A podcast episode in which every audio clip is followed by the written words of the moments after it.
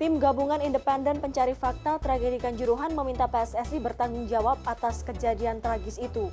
Publik merespon salah satu bentuk tanggung jawab yang diminta publik adalah opsi Kongres Luar Biasa atau KLB untuk merombak susunan pengurus PSSI saat ini. Apakah perombakan ini bisa memberikan solusi atau sepak bola kita akan tetap begini-begini saja? Dan sudah bergabung dengan kami Rahim Sukasah, pengusaha industri sepak bola sekaligus kontestan pemilihan Ketua Umum PSSI periode 2019-2023. Halo, selamat malam Pak Rahim. Selamat malam. Pak Rahim, apa kabar? Sehat? Alhamdulillah sehat. Alhamdulillah. Pak Rahim, uh, kejadian tragis kemarin banyak saudara-saudara kita yang harus mengorbankan nyawanya ketika terjadi uh, tragedi Kanjuruhan. Apa respon Anda ketika mendengar statement dari Ketua TGIPF Mahfud MD bahwa PSSI bertanggung jawab atas tragedi Kanjuruhan? Ya, saya rasa sudah hal yang umum ya. Jika ada kejadian yang luar biasa di sepak bola itu, maka otoritas tertinggi itu harus bertanggung jawab. Tidak bisa menyerahkan saja begitu saja kepada yang di bawah-bawah. Jadi saya rasa hal yang wajar. Di seluruh dunia pun begitu. Kalau ada sesuatu yang kejadian yang luar biasa, pasti pimpinannya dari organisasi tersebut akan bertanggung jawab. Hmm, Pak Rahim, yang menarik ini ada kalimat dari Mahfud MD soal tanggung jawab moral, mengingat banyaknya korban jiwa. Selama Anda berkecimpung di sepak bola Indonesia, seberapa sensitif sebenarnya federasi soal kasus-kasus seperti ini, apalagi menelan korban jiwa yang tidak sedikit? Seperti apa budaya sepak bola Indonesia ketika ada kejadian-kejadian tragis seperti ini? Nah, inilah ya, permasalahannya yang ada di negeri ini sebetulnya kejadian beberapa orang yang tewas karena sepak bola itu kan sudah beberapa kali. Tapi sebentar begitu aja hilang begitu aja karena tidak di tidak diperhatikan benar-benar. Nah sekarang akhirnya sampai ratusan orang meninggal itu bukan main-main. Jadi memang apa uh, kita ini harus mengerti seperti statut statut statuta FIFA itu termasuk stadion, supporter, aturan permainan, dan lain sebagainya itu harus diikuti dengan dengan serius. Waktu saya di Australia, memang budaya Indonesia penontonnya lain dengan budaya di Australia upamanya. Tapi kan kalau aturan itu dijalankan dengan benar, insya Allah kan semuanya berjalan dengan baik. Dan ini sudah berkali-kali ada korban di sepak bola kan, tapi tidak tidak pernah dituntaskan gitu. Jadi memang tidak ada edukasi terhadap umpamanya supporter, terhadap panitia pelaksana dan lain-lain dari federasi itu yang kurang menurut saya dari federasi kita. Mm-hmm. Ada yang kurang dari federasi, padahal uh, cabang olahraga sepak bola ini paling diminati ya. Berarti semiris itu ya Pak Rahim? Iya memang cabang olahraga sepak bola itu paling diminati oleh rakyat Indonesia. Diminati, tapi belum berprestasi begitu. Jadi saya pikir memang membina olahraga itu bukan kayak sulapan kita juga mesti sabar ya. Sehingga semuanya berjalan dengan baik. Jangan terburu-buru. Saya yang mimpin mesti sekarang saya berhasil. Nggak bisa begitu. Ibarat pohon kalau kita tanam kan kita harus kasih pupuk dulu kita siram dulu bibitnya mesti yang baik. Bertahun-tahun nanti baru berbuah yang baik. Demikian juga dengan membina sepak bola. Jadi nggak bisa. Saya mimpin mesti saya. Apa pun saya nggak bisa begitu. Jadi yang ada di Indonesia ini kadang-kadang pemimpin sepak bola kita ini merasa PSSI dia yang punya. Itu yang salah. Kalau di luar negeri ketua FIFA pun bukan dia yang punya. Dia bekerja di sana. Demikian juga yang mesti di Indonesia namanya ketua umum PSSI itu pekerja di PSSI, bukan dia yang punya PSSI gitu. Jadi mereka juga mesti punya tanggung jawab dalam soal kerjaan gitu. -hmm. Federasi ini dalam hal ini adalah PSSI harus punya tanggung jawab dalam hal pekerjaan. Nah, publik saat ini mendorong untuk kongres luar biasa untuk bisa mendapatkan uh, pengganti. Ada ada refreshment di sana. Uh, salah satunya adalah ketua umum. Apakah ini bisa memberikan dampak signifikan jika memang KLB ini digelar? Jadi begini, Mbak. KLB itu digelar jika mayoritas mm -hmm. uh, exco menginginkannya atau mayoritas voter menginginkannya. Nah, kalau ini kita mau berubah supaya kita perbaiki, mestinya memang harus dibuat KLB agar sepak bola kita lebih baik ke depannya.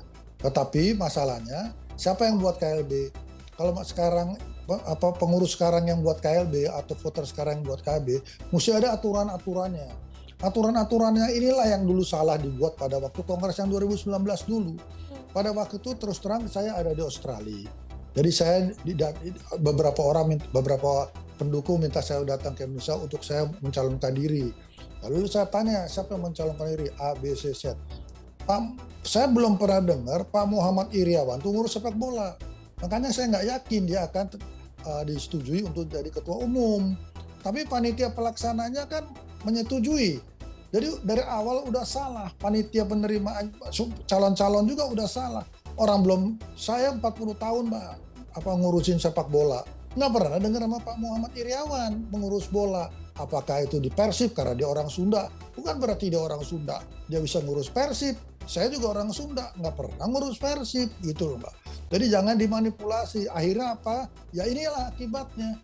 Kalau kita sudah berbuat dengan salah, dengan tidak fair, akhirnya terjadilah yang seperti sekarang ini, Mbak. Gitu. Mm -hmm, mm -hmm. Artinya uh, syarat KLB ini tadi seperti Anda mayoritas XO uh, mendorong mendorong KLB dan uh, atau dan atau dua per tiga voters. Tapi kalau kita bicara hari ini Pak Rahim, gesturnya dari yeah. para uh, para voter seperti apa untuk untuk bisa menuju ke KLB? saya belum pernah dengar tuh voter ber, bereaksi dalam kasus ini. Itu juga saya heran. Voter tidak bereaksi sama sekali dan exco pun juga tidak bereaksi sama sekali. Gitu. Bahkan minta maafnya saja berlama-lama sudah berapa minggu baru minta maaf itu juga karena ada tekanan-tekanan mungkin dari tim gabungan pemerintah tersebut jadi kalau saya memimpin saya juga pernah memimpin sepak bola mbak waktu saya memimpin klub saya saya nggak pernah itu kalau klub saya menang, merasa saya juara tiga kali di, di Galatama. Satu kali juara ASEAN dan empat kali juara apa nomor empat di Asia. Nggak pernah menganggap bahwa itu hasil saya, nggak pernah. Kalau kalah saya take responsibility begitu. Kalau menang ya itu hasil pemain, pelatih dan semuanya yang official-official dari tim bukan saya. Saya tidak pernah bilang ini karena saya jadi pimpinan jadi berhasil enggak, enggak pernah Pak. Saya rasa yang yang akan menilai pemimpin itu baik atau enggak bukan diri sendiri, tapi ya masyarakat umumnya. Saya pikir begitu Mbak. Hmm, jadi kalau Pak Rahim sendiri ini uh, punya pendapat bahwa sebaiknya memang uh, segera berganti begitu ya? Ya kalau menurut saya kalau memang exco dan voter itu punya hati, maka mereka mendirik apa membuatlah KLB untuk men menjadikan sepak bola kita ini bisa lebih baik ke depannya. Masa sepak bola kita ini apa bukannya mandek malah mundur. Tahun 1958 kalau nggak salah tahun 60 PSSI junior kita juara Asia. Sampai sekarang kan belum. Ini tahun berapa? 2022. Juara ASEAN rasanya sedang benar. Padahal tahun 58 apa tahun 60 gitu sudah juara Asia kita. Jadi sepak bola kita ini bukan maju mbak, mundur. Mhm, sepak bolanya bukan maju tapi mundur kalau menurut Pak Rahim. Pak Rahim tadi saya menarik uh, statement Anda soal um, ketua PSSI yang sekarang yang dinilai uh, belum lama atau bahkan Anda belum melihat pernah mengurus uh, klub sepak bola atau berkecimpung di dunia sepak bola. Kita akan bicara soal luas. Kita lihat helikopter view uh, bagaimana football family ini syaratnya lima tahun berkecimpung di dunia sepak bola. Kalau Anda Betul. lihat uh, begitu sulit di Indonesia untuk mencari orang-orang yang memang punya punya semangat dan memang minimal lima tahun berkecimpung di sepak bola. Sebetulnya sih banyak aja yang sudah berkecimpung di sepak bola lima tahun. Cuman sekarang kita tanyakan soal senang dan menjiwai itu kan beda. Kalau kita senang, senang lagi keadaan senang, lagi nggak senang kita bubarin itu klub kan begitu, Pak. Apa yang terjadi di Indonesia kan begitu, bubar klub ini, bubar klub itu, di sini begitu kalah melulu dia bubar. Sedangkan kalau pembina tuh nggak begitu. Kalau kalah next time better, kalah next time better. Terus kita berjuang sampai berhasil gitu. Nah di Indonesia ini lebih banyak senang dengan sepak bola, tapi belum menjiwai sepak bola para owner-owner klub ini. Beda dengan Galatama dulu, Mbak ya. Mhm. Dulu Galatama kita semua tahu bahwa owner-owner Galatama tuh semua orang kaya. Ya. Dan orang yang menjiwai dan orang yang menjiwai sepak bola. Kita semua tahu umpamanya Mercubuana siapa yang punya. Umpamanya Paridetek siapa yang punya. Umpamanya Pelita Jaya siapa yang punya. Semua tahu siapa yang punya. Tapi kalau sekarang kita nggak tahu mbak siapa yang punya klub-klub itu. Hanya mungkin 3, 4, 5 klub aja yang kita tahu siapa yang punya. Tapi selebihnya kita nggak tahu. Makanya kita tanya budgetnya dari mana. Kan sekarang sepak bola dibilang olahraga murah. Sekarang udah nggak murah, Mbak. Ya. Semua profesional. Puluhan miliar setahun. Ada orang punya uang puluhan miliar setahun dibuang begitu aja. Tidak ada untungnya sepak bola di Indonesia ini. Karena tidak ada transfer pemain. Mhm, padahal yang diharapkan adalah industri ya sepak bola ya Pak. Iya, semua orang tokoh orang-orang sepak bola suka ngomong industri, industri. Hmm. Ngomongnya aja industri. Tahu nggak industri itu bagaimana? Industri sepak bola hampir sama dengan industri-industri lain. Yang penting kita punya uh, low, low apa raw materialnya. Raw materialnya kita produk yang bagus. Udah produk bagus, ada hasilnya. Lalu kita market. Mau dapat market kita jual. Kan sepak bola juga begitu bibit pemain kita lalu bibit pemain kita jadikan habis kita jadikan kita kita promosikan habis promosikan kalau perlu kita jual ke klub lain lalu kita bina lagi seterusnya begitu mbak di kita kan nggak ada mbak mhm. pemain cuma satu tahun aja habis itu dia ke mana-mana terserah gitu. Gak bisa begitu Mbak kalau kita mau profesional ya Mbak ya. Kalau kita yeah. mau ngomong industri sepak bola yang sebenarnya, bukan hanya di mulut ngomong industrinya hmm, gitu Mbak. Hmm, hmm. Begitu kompleks ya kalau berbicara soal industri sepak bola, kita akan uh, coba akhiri dialog ini Pak Rahim dengan wacana-wacana um, dari dari dari masyarakat. Ini soal nama-nama calon ketua PSSI yang mungkin uh, bisa ikut dalam dalam kontestasi. Uh, akan berakhir nanti Pak Muhammad Iriawan ini di tahun 2023. Apakah Anda melihat bahwa PSSI sudah saatnya dipimpin oleh orang-orang yang punya background uh, lebih muda, kemudian juga punya background bisa menjalankan industri dengan baik? Atau seperti apa? Atau memang suka saja dengan sepak bola? Gini lah, kalau di sepak bola itu bukan harus ada pengalaman dalam berorganisasi. Gak gampang ngurus sepak bola. Ngurus sepak bola itu bukan hanya punya pemain, punya pelatih, main bola, kalah menang. Bukan itu aja mbak. Mm-hmm. Banyak masalahnya di dalam sepak bola itu kita manage betul. Jadi bukan soal tua dan muda. Muda juga kalau belum pengalaman mau bagaimana.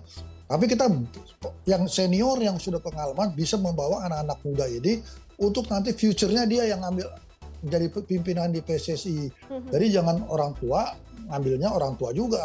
Orang tua ngambil yang muda-muda. Kita ketika kasih pengalaman mereka supaya dia punya pengalaman ke depannya. Jadi maksud gua mesti berimbang. Harus orang yang menjiwai, Mbak. Mhm. Bukan orang yang seneng aja. Saya udah saya udah pengalaman, Mbak. Saya udah puluhan tahun di bola. Yang seneng aja itu kalau lagi menang, Mbak. Kalau lagi nggak menang, dia nggak mau tahu gitu. Jadi saya bilang menjiwailah orang yang menjiwai sepak bola itulah yang punya pengalaman itulah yang mungkin bisa memimpin sepak bola saat ini yang dan membawa generasi muda untuk didampingi oleh yang senior-senior itu untuk ke depannya mereka-mereka lah nanti yang memimpin sepak bola kita. Gitu. Baik, mengingat mengurus sepak bola tidak mudah, tidak hanya mencintai saja modalnya, tapi juga menjiwai. Terima kasih Pak Rahim Sukasa sudah berbagi bersama kami pengalaman dan juga pandangan-pandangan soal uh, desakan publik yang meminta KLB PSSI. Terima kasih Pak Rahim, semoga sehat selalu. Terima kasih Mbak. Ya, terima kasih Mbak.